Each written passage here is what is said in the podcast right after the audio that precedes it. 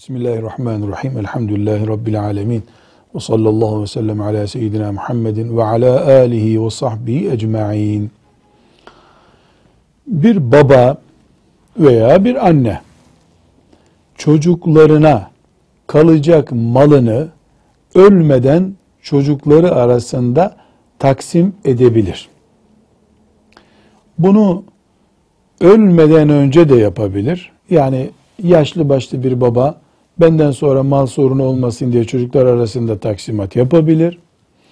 Aynı şekilde sağlığında genç bir baba çocuklarına hediye tarzında, hibe tarzında mal verebilir.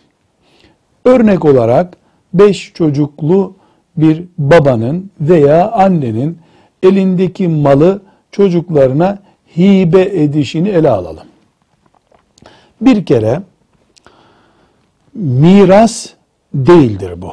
Çünkü miras bir insanın ölümünden sonra geriye bıraktığı malı üzerindeki uygulamanın adıdır. Bir insan sağken onun malı üzerinde miras uygulaması yapılamaz.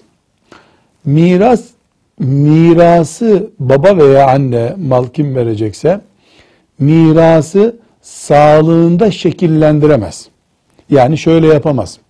Ben ölünce sen şu kadar alacaksın, sen de şu kadar alacaksın, sen de bu kadar alacaksın şeklinde bir rakam değerlendirmesi yapamaz.